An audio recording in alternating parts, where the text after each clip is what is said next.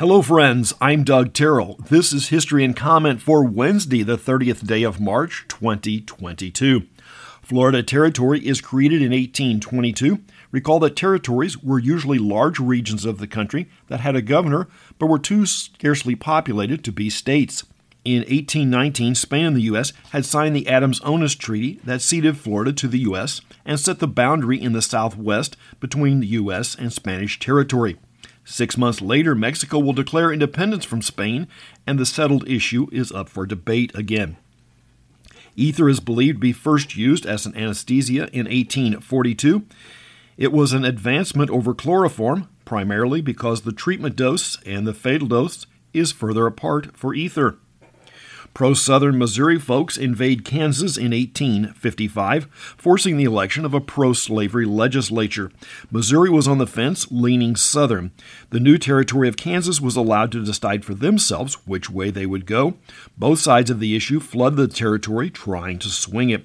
These are the first shots of the Civil War, six years before Fort Sumter. 1867, Alaska is purchased from Russia for about 2 cents per acre. In light of 20th century relationships, that was a very astute purchase. At one point, Russia claimed the Pacific coast well into California.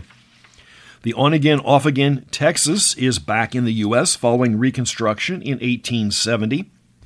A socialite in later life, she got her money the old fashioned way. She married it. Born Brooke Russell in 1902 to the Commandant of the Marine Corps, her third husband was an heir to the Astor fortune, which was gained in the late 18th century in fur trading and other less honorable trade. Marc Davis was born in 1913. He was one of the famed nine old men at Disney. He was key in the production of 101 Dalmatians and then moved to developing rides at Disneyland and Walt Disney World. Known for his big voice that became connected to Western theme songs, Frankie Laine was born in 1913. Strangely, on a couple of occasions, he covered popular theme songs, and his version eclipsed the soundtrack. Such was the case for High Noon. He did sing the original theme to the 310 at Yuma. Joe Ruby was an animator who, like most, made the circuit, hitting most of the major studios. He is best remembered for his stint at Hanna-Barbera, where he was co-creator of the Scooby-Doo series. Ruby was born in 1933. Founder of the Trinity Broadcasting Network, Paul Crouch, was born in 1934. TBN carries more than just religious programming. Several of its featured guests are from sports, Hollywood, and politics, just more to the right than others. Actor Warren Beatty is 85. Drummer for the Moody Blues, Graeme Edge, was born in 1941 in Staffordshire, England. Canadian actor Kenneth Welsh is 80 today. Known professionally as Robbie Coltrane, Anthony McMillan is 72 today. He gained recognition as Hagrid in the Harry Potter series. Singer Celine Dion is 54 today. A native of Quebec, her first albums were in French.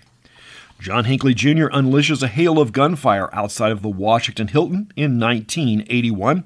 President Reagan, in his own words, forgot to duck. Three others are wounded, most seriously, Press Secretary James Brady. Thomas Rhett is 32. He is a second generation country singer, as the son of Rhett Akins, who had some success in the late 90s.